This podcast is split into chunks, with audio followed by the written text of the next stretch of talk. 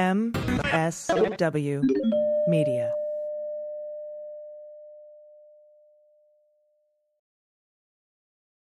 So, Renato, what is with all the filings and delays in the Mar a Lago case? It's complicated.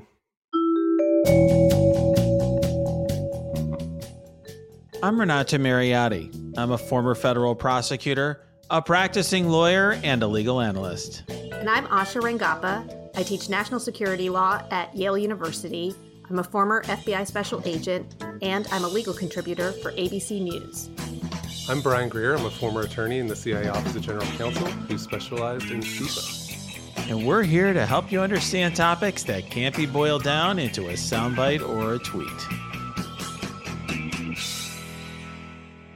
So, Brian, I think that of all our episodes, this the what we're going to cover in this one definitely cannot be boiled down into a soundbite or a tweet.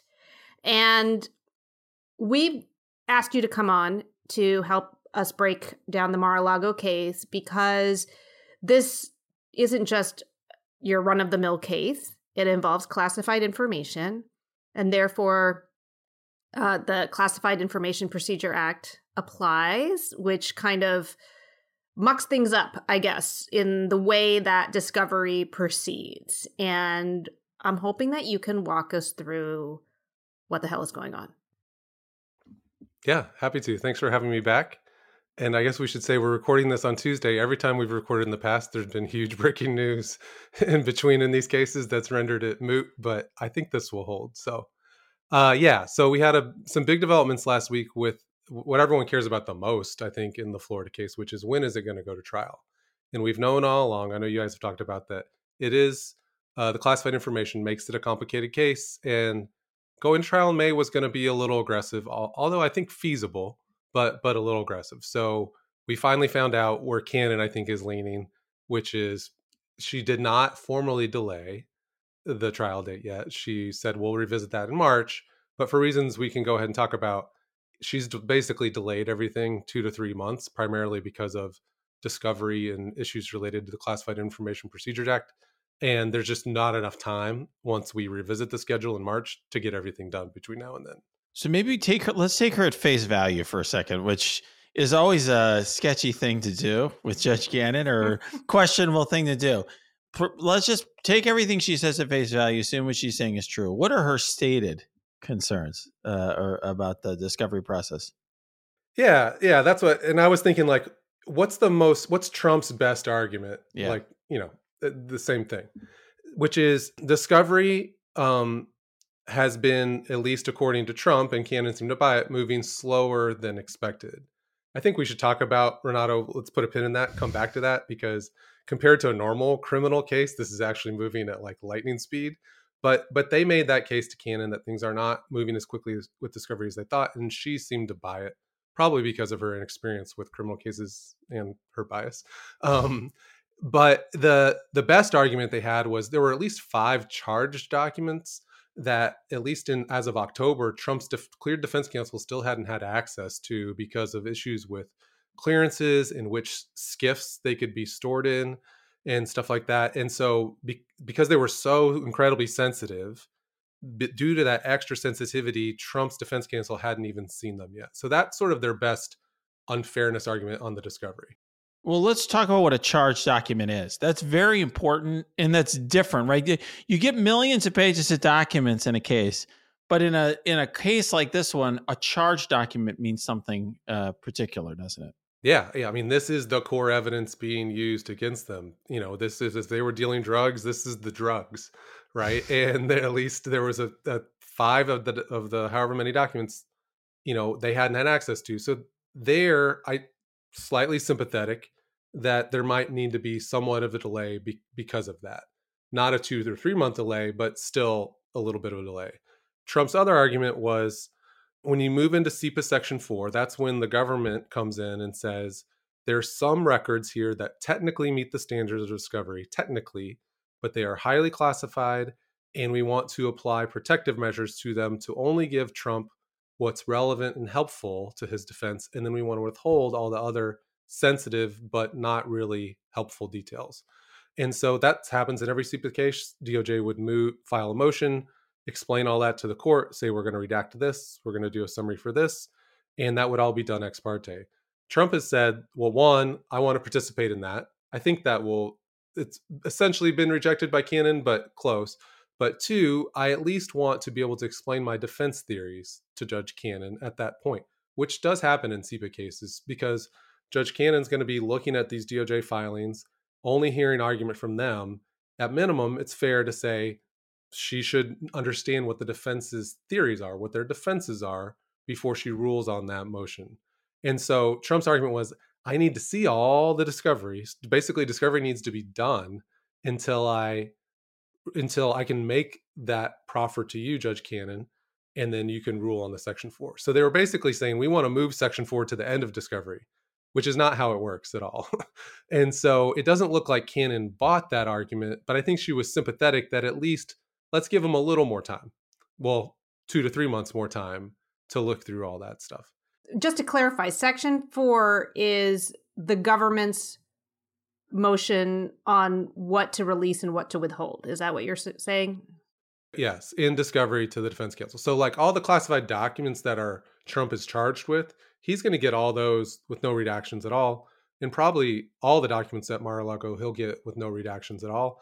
It's things like if there was a damage assessment, hypothetically, that was done in this case after the compromise, there might be super sensitive details on that that they don't even want Trump and his lawyer to know, and they're not really relevant in the case. They could be inculpatory. It could be a foreign government saying we had to pull a source from the field, and now he's under protection because we're so concerned about this. Technically discoverable, not relevant and helpful to the defense. So that would be something that the government would withhold entirely. So that's sort of what goes on in Section Four. With Trump, though, this is all going to be on the periphery, like the core stuff he's charged with. He's going to get in full. When you say he, do you mean him? Like he's gonna, as a defendant, will be able to look at what there were 31 documents, including several top secret documents. So he's gonna get those to be able to review, not just his lawyers. Because I mean, this is he's kind of blabby. I mean, I know that he probably already has it in his head and everything, but that seems shocking to me.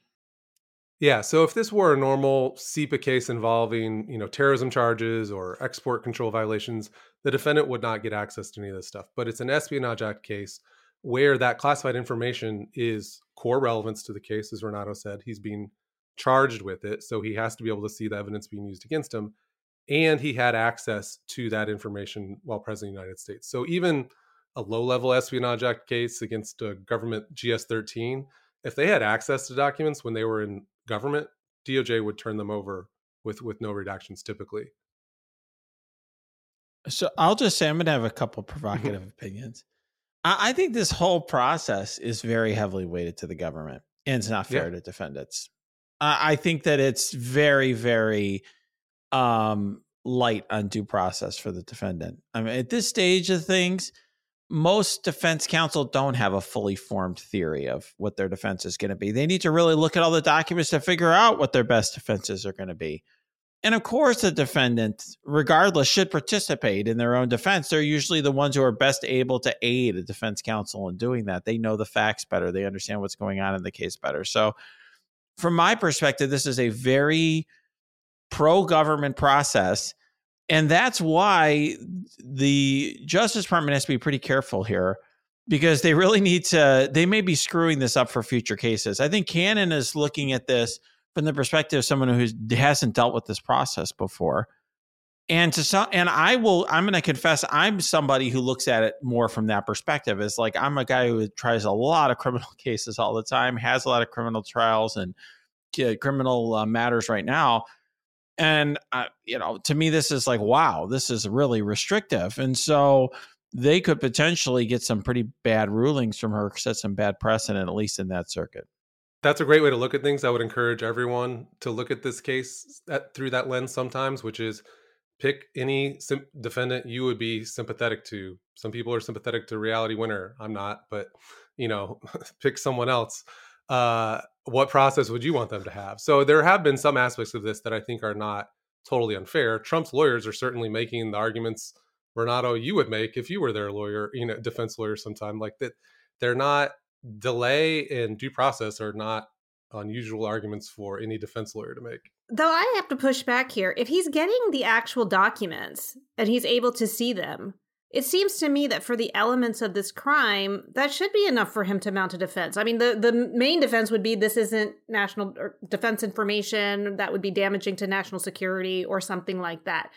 Um, I'm not really sure. I guess the damage assessment would go to that. Is that what you're suggesting? That oh, there was no, you know, we looked at, we did a damage assessment and there was no damage, and therefore this case is baseless. Is that kind of where that would go? Like, why would that be relevant beyond being able to see the actual documents that he's being charged with? Yeah, uh, that's a good second point I wanted to raise, which is while the process seems definitely pro government tilted, and I get that with Trump, it's it's less pro government tilted than any other probably CIPA case we've ever had. Where again, they're gi- they're giving them all the charged documents and probably all the documents that were Mar-a-Lago that were classified. They're just turning them over. So he's going to have unfettered access to that.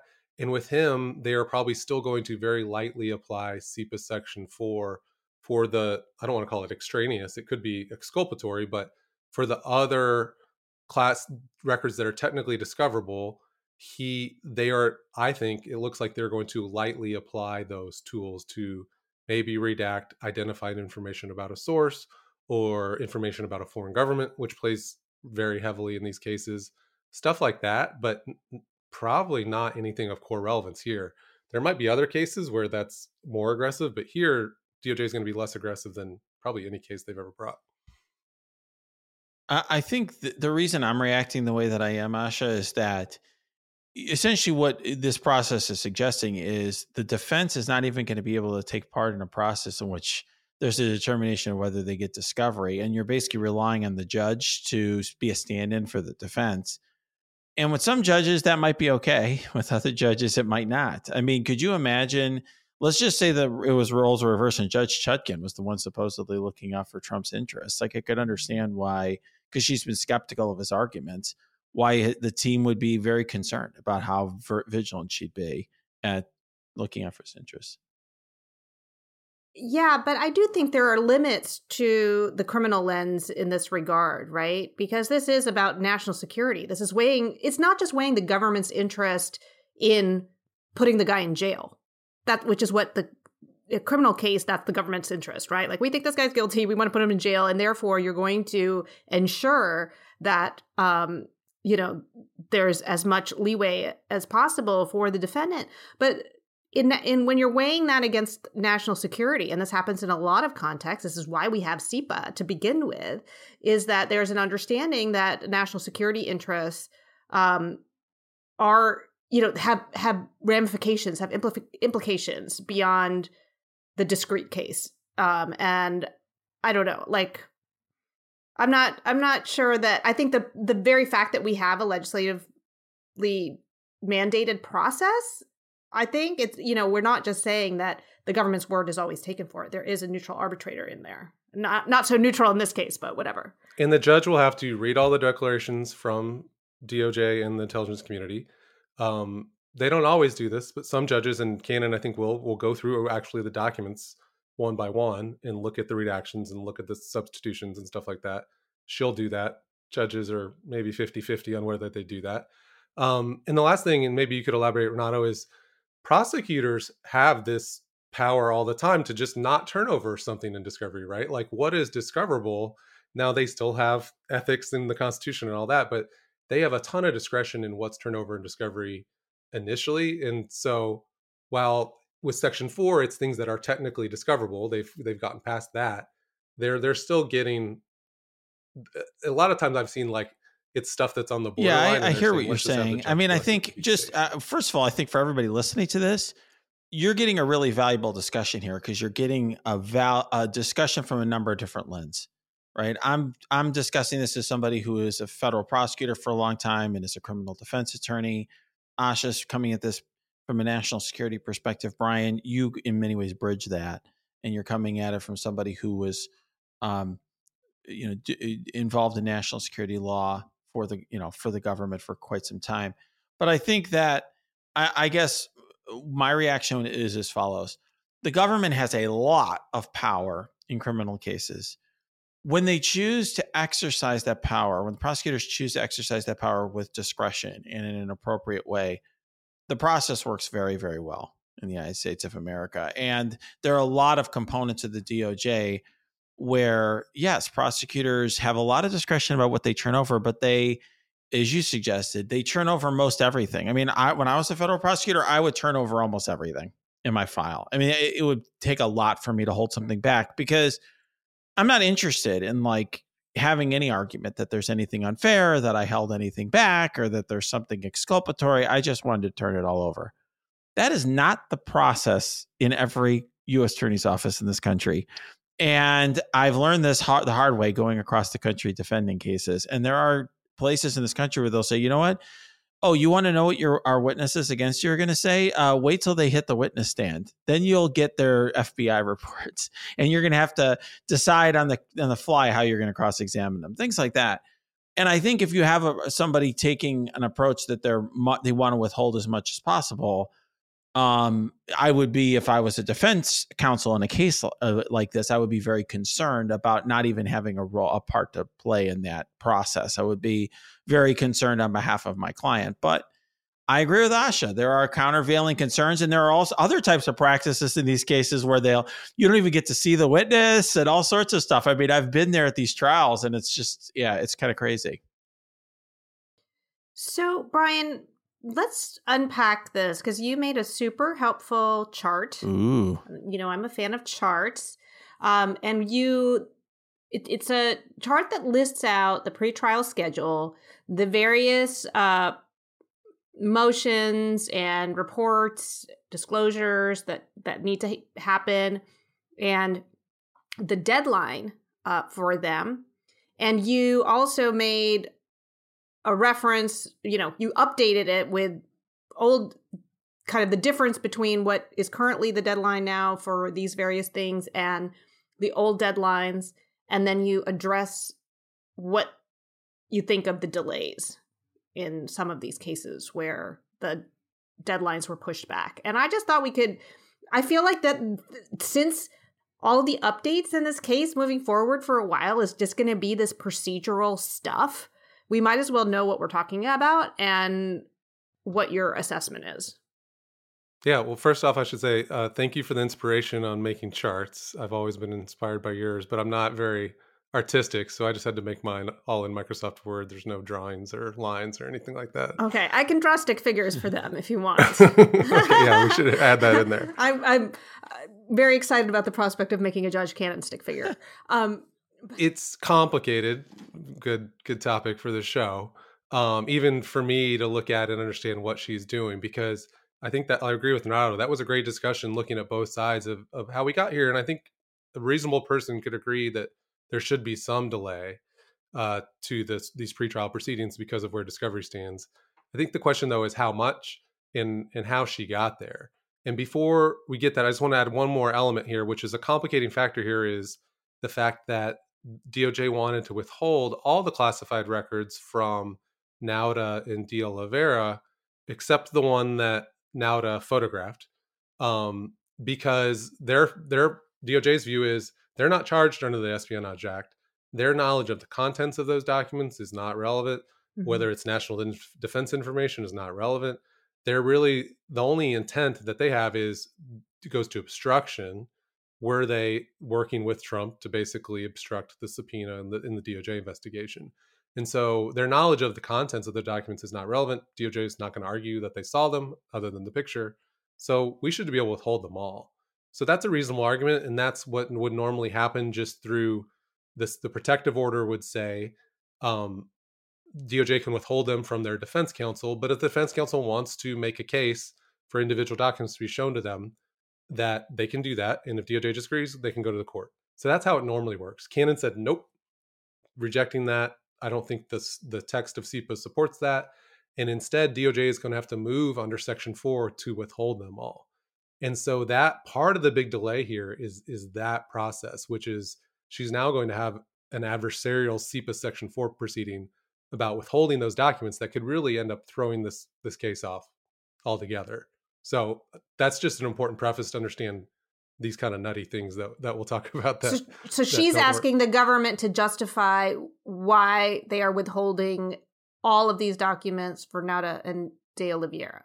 Yeah, and, and that's a delay right there because DOJ was probably just going to file declarations ex- talking about that sort of extraneous discovery, right? Mm. And now they've got to file a declaration on every single document, uh, at least the charged documents, and they're going to probably have to sit there and think about, uh, you know, even the uncharged documents that were on Mar-a-Lago, file declarations addressing all of them. You know, you may not necessarily go through them one by one, but it's still going to require very detailed declarations. There's probably, I think, according to the indictment, seven or eight agencies' information in there, and so that's why the you know let's just start talking about the motions that were delayed.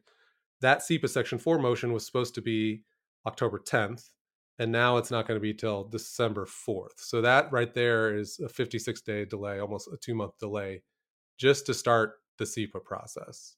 And what do you think Um, of that? I mean, is it is that sounds like she kind of reversed the burden? In other words, if on the face, as you said, Nauta and De Oliveira aren't being charged with what's the content of these documents, um, she's basically switched it from them justifying why they would need these particular documents to the government having to justify why they're withholding them. Is that like, is, does she just not get the nature of the charges, or do you think this is I mean, I- deliberate, or what?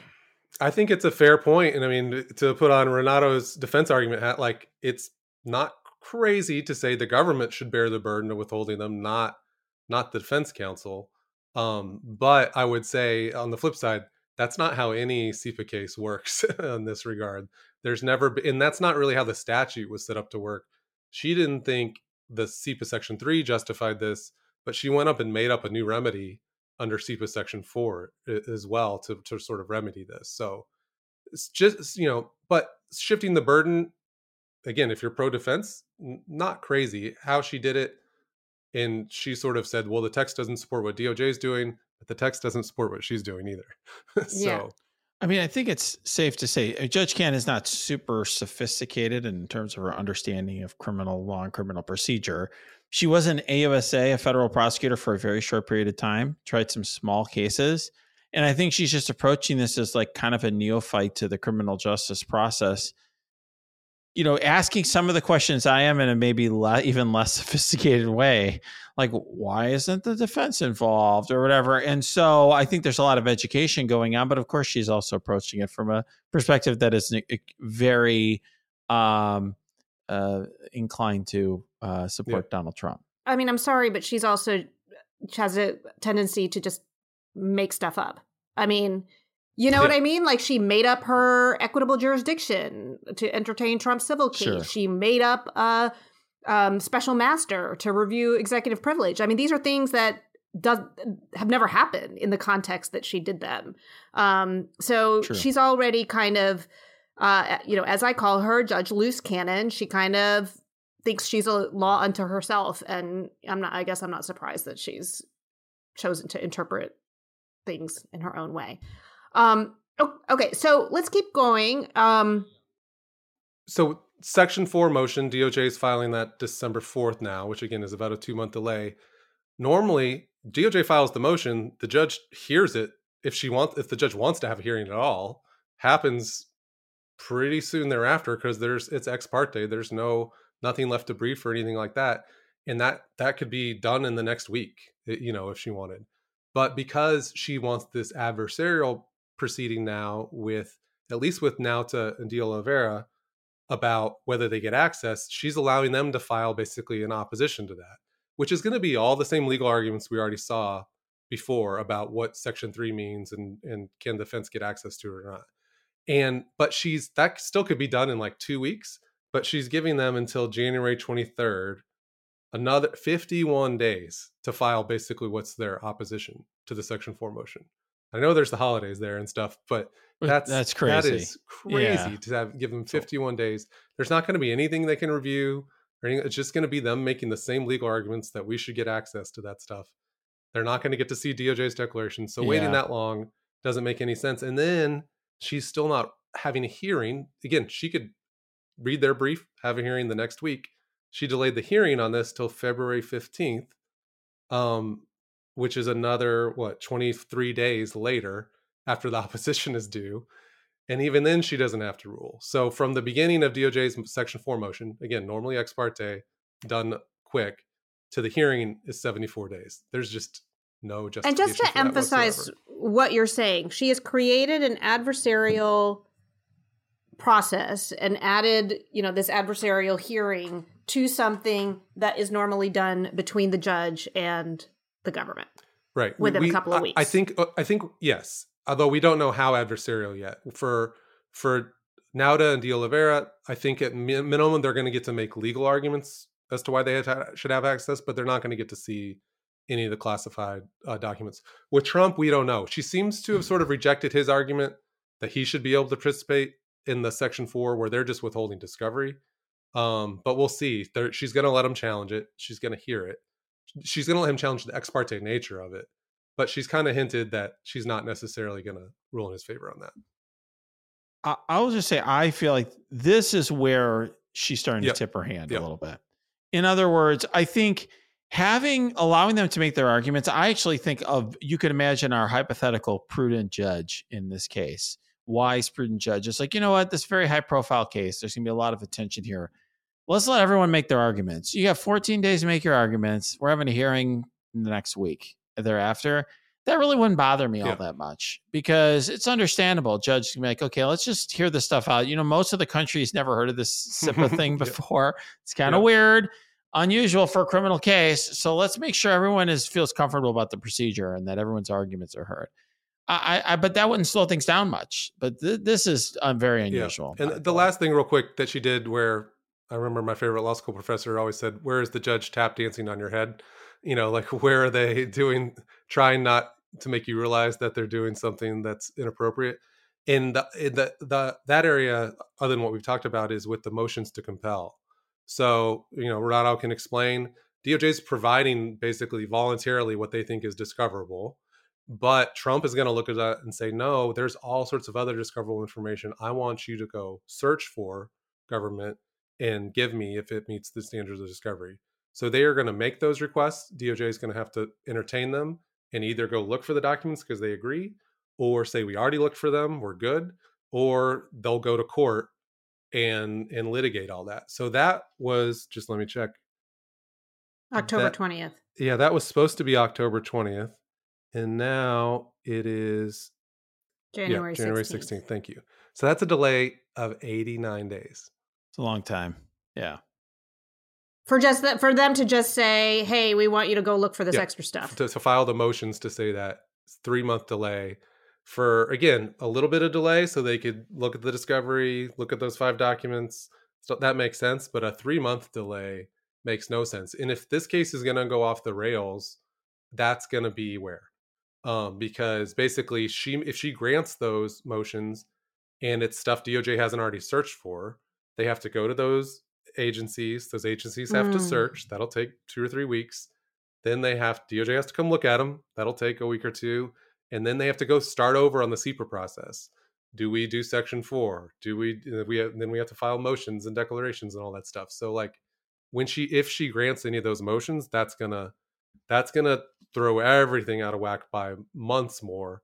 Plus, to go back to Di Nau- uh, Nauta and De Oliveira, if she says, "Hey, they get access to all the charged documents now," they're going to say, "Okay, we need three months delay, so we have time to look at them too." So it it's it's all a recipe for much more delay coming up. Yeah, that sort of motion is so- something I've made at times for more limited sets of non-classified documents. You know, I'll make it and we'll get a response and we'll litigate the entire issue within five days, right? be- You know, shortly before trial. But I Yeah. think you know, just to Asha to kind of tie this back into something you and I have discussed. We've talked. To, you, you used the. I think you used the term that uh, Judge Chutkan was the anti-Cannon, and we've had these conversations where um, we talked about the enormous discretion judges have over their trial calendars, and they're just their calendars, their dockets in general, their calendaring. This is an example of it flipping and going the other way, right? Where like Judge Chutkan has Mhm. all this power to sort of move things around, uh, perhaps to Judge Ju- Trump's detriment. And here, I think we have the flip side. Yeah, Yeah. and what you were saying is that you were asking in Chutkan's case, like, why not just move up his trial as sort of a punishment? Yep. because he's, you know, going crazy, because that would be something that, you know, would be almost unreviewable. Correct. Like nobody's going to challenge her on that. And so it's Brian, it sounds to me, is that the same for these types of um scheduling decisions? I mean, because if that's the case, then she can totally just bury, I mean, she can you know, I mean, and the public isn't paying attention to this, right? Like it's not it's not a ruling. It's not it doesn't have the same kind of um she doesn't have to provide reasoning really in it in this public way that she did for example with the special master case and everything so she can kind of as you said tip her hand you know uh, put a feather on the not even a feather an anvil on the scale for trump and just keep kicking the can down the road and nobody would really know because the kind of conversation we're happening we're having right now is not going to happen on the news Right. And it's not it's just not the none of this even though I think the schedule as we talked about doesn't make sense in a lot of ways. None of it is anything DOJ can appeal. None of it um pre-trial scheduling is left I don't know what the legal standard is, but I can definitely say it's left to the extremely broad discretion of the trial court. I don't think there's anything DOJ could appeal there. There's certainly nothing here that would be grounds for recusal. Sorry, people who keep hoping that's going to happen. That's not going to happen. And and there is interlocutory appeal with CIPA, but that's only if she makes a ruling providing, um, basically ordering the government to provide some sort of classified information to the defense in a way that the government didn't didn't propose or wasn't okay with. That hasn't happened yet either. So there's just she has very wisely, if she's trying to tank this case or at least push it back to election, she's very wisely dragging it out um, and not making appealable issues in the process. Right. She's doing so. I, I agree one hundred percent. It's actually it's like super deference that's given to the to the trial court at scheduling stuff. It's there's all these courts of appeals rulings that are just like we, basically we will not disturb the you know the district court's you know discretion to manage its own docket and calendar and that sort of thing. And, and the irony is, you know, you were talking Brian about what the, the the government could do about it. If she gives them a bad ruling on evidence, then it'll be the government delaying by having an interlocutory appeal. That's the the Mhm. trick bag she could put him in. She can give them a long deadline. No one really cares about scheduling deadlines for these preliminary matters. Then, if she rules against the government, the government will delay, and then she could blame the government for pushing it past the election at that point. Yeah. And the things that, just to tie it off, the things that DOJ is most likely to appeal under CIPA are when we get to the trial preparation phase, which we haven't even talked about yet, and which, and she has now thrown off the schedule for completely. There's three diff- additional phases of CIPA coming up that that would have to basically now be done through between March 1st and May 20th, and there's just not enough time for that. And that's where she's most likely to do something that DOJ would want to appeal the second they appeal, trial date is off. So that's just why I think we've all concluded like there's just no way May 20th is happening. So let's just recap here. Then, basically, the only way that Trump is actually going to be held accountable for the possession of these classified documents is if he doesn't get elected president. And this trial can actually continue on whatever schedule that Yeah. that she has this on. And if he is elected president, this is going to get buried. And then he is going to once again have access to all the classified information. And this time, I'm assuming like hoard it and bury it in his backyard or whatever. While, you know, I mean, I guess he's never going to leave at that point. So it doesn't really matter. Um, Yeah. you know, so It's certainly feasible that if Cannon wanted to, you could still have this trial in late June or July. Like I even with these delays, I think there's she actually had more time built into the second half of her schedule. I won't get into it, but she actually allowed a lot more time in in the sort of February to May months, so that they could make up some ground later potentially. So July, but But then she's going to say, no, this is too close to the election. I mean, she's going to come up with another reason so, for that. so I, I'm still skeptical. I would not bet any money that'll happen before the election, but it, it's possible. But I think you're right that it, it's probably not going to happen. So if if you're listening to this and you wondered why have we got this guy in here with charts, which are by the way available in the description. There's a link in the description to the chart. Okay, if you want to see the chart, your beautiful chart yourself. Um, why we have this guy on with charts, and why are we talking about scheduling stuff? It's because this is actually going to almost certainly determine the the outcome of the Mar-a-Lago matter, and you're not going to Yeah. hear about this in the news. People were the media initially when this ruling came out were like, "Oh, she didn't move the trial day, victory for the government." It's just not like like eh, for the reasons we've all just Oh, talked about. It's this is a loss for the government for sure. Hmm. Sorry. womp womp.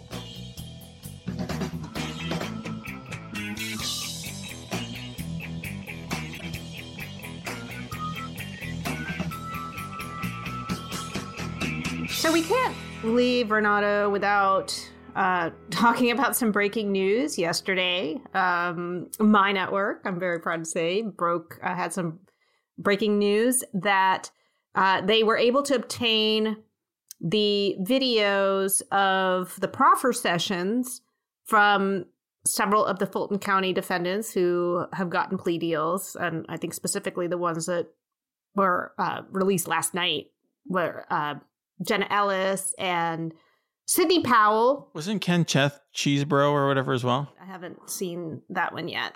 Um, and so I'm wondering what you think of the revelations, um, what that what insight. I mean, I gave my commentary yesterday on TV, so I'm gonna um, see see whether my take was was the right one. Okay, this is interesting because I don't know your take. I didn't watch, uh, so that's my fault. I was on a plane. So, all right, so let's. So here would be my take on it. What this really helps to highlight is the inadequacy of the process. I wouldn't say inadequacy, but the how how more basic the process is down there in Fulton County versus what you might have in, let's say, a federal case, which our our listeners might be used to. They're like, oh yeah, we have these cooperators and flippers, and you know they they have all of these statements that are prepared and they're in the grand jury or whatever. Here, what we have is they put a video camera in front of Jenna Ellis and just let her have almost like a diary of the mouth where she says a whole bunch of stuff. And as long as some of it was helpful to them, they're like, okay, you got a deal. Um, uh, for what it seemed to me was a lot of the stuff that was discussed was self-serving. A, and we could talk about that, particularly in the Powell the portions of the Powell uh, video that I watched were very self-serving stuff by Powell. Secondly, um, a lot of lack of follow-up, right? By at least that I saw from these prosecutors, like, oh, okay, so let's get this straight. Donald Trump said, "I'm camping out," or not Donald Trump himself, but Dan Scavino told you we're just going to camp out in the White House and seize power, even if he loses the election. Like we don't care. Uh, and you proceeded to go on and like sim for this guy and you know uh, do everything you could to help him stay in power anyway? Like wh- what was up with that jenna ellis? Why were you spreading a lies about the election and trying to make this happen? I, I didn't see that sort of hard-hitting questioning of her as a witness. And so i just think these statements are full of things that the defense is going to are you know use to cross-examine them there's some helpful stuff and certainly some shocking and interesting things, but a lot of it is self-serving and minimizes their own culpability. So I think that uh, Fani Willis got her guilty pleas and she's moving on and focusing on the big fish, but not the process that I would have uh, wanted to have in place for cooperators. Okay. Well, I didn't really critique the process. I was just looking at the substance of what they said and why it'd be helpful to her. And I think that you know, I don't think anything was like smoking gun, but it definitely, I think, is in line with the theory of her case, which is that this was a criminal scheme that was done with the purpose of keeping Trump in power illegally. And I think what's important about the Jenna Ellis conversation that she had with Dan Scavino, as I noted on Twitter, was just that, you know, the date at which she's having this, where he's saying, you know, we're just going to not leave. And she says, well, that doesn't, that's not how it works. And he says, well, we don't care. Is that this is, this is after the safe harbor deadline for legal challenges. This is after the states have certified their vote. So to me, it evinced, it was, I, I think of it as, you know, a conclusion, a preordained conclusion in search of, you know, quote unquote evidence. In other words, it makes clear that they had decided what the outcome needed to be. And so it gets into what these all these subplots the whole p- purpose of them was to find and fabricate manufacture evidence to you know give him a reason to stay. Um I, the other thing that it seems to me is that to the extent that you know that this was coming from Dan Scavino, and I think Sidney Powell also sort of alluded to Trump, you know, having his own view of what needed to happen. It undercuts this idea that he was just relying on his lawyers. I mean, that this was something that was coming top down, not something that the lawyers were creating and that he's just, you know, going along with as a client. Um, that this was coming from the top. I, I, agree with that. I agree with every every word you said. I, I, don't think that what we're doing is giving differing views here. I think we're giving complementary right. views. I agree that I I think the the, the what Dan Scavino told uh, Jen Ellis is shocking, and I I, I tweeted about it as well because I was like, well, I mean, this is insane, right? It's like we're going to assert power, just camp out in the White White House, try to do something about it. I mean, that's that's shocking, but you know, I I think that the problem that I have is just it's going to be it's going to be a, a, problem for her on the witness stand because I, I, think if I was cross examining her, I'd be like, okay, you're telling us that Dan Scavino told you this absolutely shocking thing that we're going to assert power, and yet you're still out here defending this guy and working on his behalf. So, mm-hmm. it, how do how can we believe you that this conversation took place when you were out there lying after this? Uh, and trying to help this guy accomplish that. And still lying. In the session itself, she uh, was saying that um, she still believed that the election was stolen. Though she did concede that she was not an election law expert, which I'm sure shocked everyone. But uh, I think, again, gets to, you know, she could not have possibly been, like, no one would be reasonably relying on her for legal counsel on on on on these kinds of things. I will say what's really interesting, and, and someone else on Twitter pointed out that this conversation with Dan Scavino happened on the same day that Trump puts out, I believe, his "Be Wild, come come and it'll be wild" tweet for the ellipse, and Sidney Powell mentions that later she decided to get out of Dodge on before January sixth because she didn't want to stick around for what was going to happen. So definitely, I think for you know that's more relevant to Jack Smith's case, but it does to me suggest a kind of broader knowledge that something was very deliberately afoot um, well before January 6th that other people knew about. That's an interesting point I, that I hadn't considered that, but I think that's right, Asha. I, I think there is definitely some nuggets that are helpful there. I, am you know, I'm looking at this. It's like a doctor watches ER or something. Okay. So as like I'm sitting here watching these videos, I'm like, follow up, ask this. What are you doing? And I'm like, no, you know, these are golden opportunities because let's face it, this is the the only time in their lives where these people are going to say anything other than maybe when they're on the witness stand in that same Fulton County case where they're going to say any of this stuff. Um, but look, it's it's shocking. Um, it was almost certainly released, by the way, by the defense. One of the defendants, the Trump team defendants uh, in those cases, you know, released this stuff. I will say, did you also rea- have the reaction, Asha, that the Sidney Powell one was the least helpful? Like she seems the most like out there, right? Yeah, I was not entirely like I thought that the conversation that Jenna Ellis relayed was pretty damning, assuming that you know it can get in somehow. But um, yeah, the Sidney Powell stuff seemed a little bit all over the place, and especially the fact that she was still maintaining that the election was rigged it does not seem to me to be a, a good point.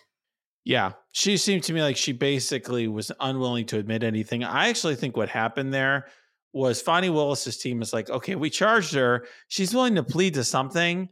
So as long as she moves her lips and comes in and says something, we're just going to give her a, a, plea, let her plead guilty and be done with it. It's better to call her a cooperator and kind of have her sort of on our side, like have her in our tent pissing out rather than outside our tent pissing in, right.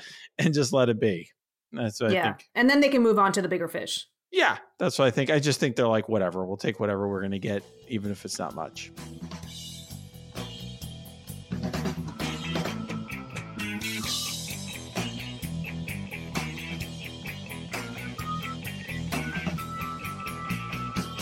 So before we go, I know that people commented last week on my new background and the fact that my, my shelves were empty. And it's because I just redid my office and I still have all the things boxed up and I need to get stuff back on the shelf. I've thrown some stuff on for right now, but um, this will hopefully be reorganized by the next time. But you, as you know, Renato, um, renovating and doing home improvements takes a lot of time and energy, and it it takes a while to get back. Yes. I will say. By the way, I'm very jealous because I'm trying to redo my office. I love. Is this like floor to ceiling books practically? Like like a ton of bookshelves and books. yes, I love yes. that. That's what I want too. So i'm trying to explain to my wife that that's the aesthetic I want. And she was. It was hard to convince her of that. But I am not. I am not into home improvements the same way you are. In fact, this is like a bone of contention in my household. Is my wife is like always dreaming up let's do this, let's do that, let's have this new light fixture, let's redo this. And I'm just like, why? Like this costs all this money. Our home's fine. It's beautiful. Like let's just keep it the way it is. What is it for you that makes you love home improvement? Well, my ceiling was falling in. Okay. Okay, that's different. That's different.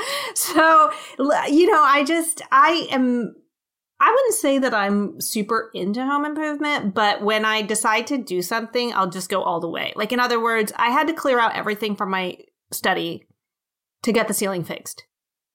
So while I was at it, I was like, you know, because that color, remember the red room? Yes. Everybody comments on that was like the color that it, it was when I bought it, like 16 years ago. And it got to a point where there was, you know, my desk was in here, the bookshelves, and, and I was just like, who has the time to, to redo this thing? But once it got empty, I was like, let's do it. Like, let me think of a whole new scheme and just get it all done at once. And for me, that's the been the main motivator. My my house was built in 1927. Oh wow. And so, yeah, it's a it's a pretty old house, almost 100 years old. And so, you know, I've needed to update it. And that's why. And I find it incredibly stressful. So I'm not always just updating for the heck of it. Oh, that's yeah. Okay, so you're not like so. My my wife, we, our home is fairly new. We weren't the first owners, but it's a newer home, and for her, it's just fun. Like uh, like so. For example, I'm a gamer. I'll play games on my iPad or iPhone. My wife plays a design game where she designs rooms. Like that's Oh. fun to her. And so like getting a 10 out of 10 on Room Rater is like a big deal for my wife. Like she loves making the the every room perfect. So if I, I could tell her any budget and she would use any budget for home improvements and soup up every room if she could. Like that's just like a hobby for her. Tell her I'm looking for a purple leopard print blanket or throw. Oh, Something really cozy for my chair in my study. And I I I haven't found the perfect one. So she's ever inclined to do a Google search. I will. And and I actually I'm going to ask our listeners here. Maybe you can help me in the comments. What do you think an appropriate home improvement budget is? This is a discussion my wife and I have had where we have very differing views about what a appropriate yearly home improvement budget. Because this was like a, a thought process we had. I'm like, look, let's just decide on the amount, and then we don't have to have discussions on a monthly basis of what we're going to spend in home improvements. Let's just figure out how much. Well, what do you mean by home improvements? Do you mean just like updating decor and things? Because also your budget is going to depend on what you're doing. I mean, if you're updating your kitchen or bathroom, then you just, I, I think you just bite the bullet and have to deal with it. Yeah, I'm not, but, but I'm talking about like elective things to make your home look nicer. Like I'm not talking about repairs. Like I get it if like the fan falls off the ceiling, you've got to like fix that.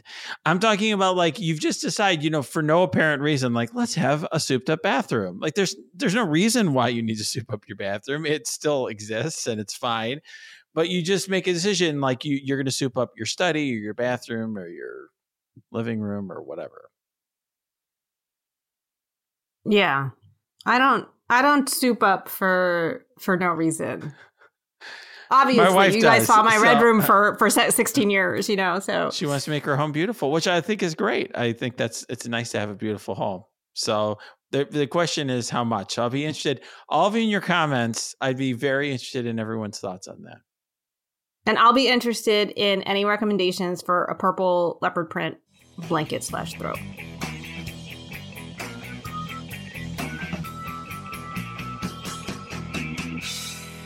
MSW Media.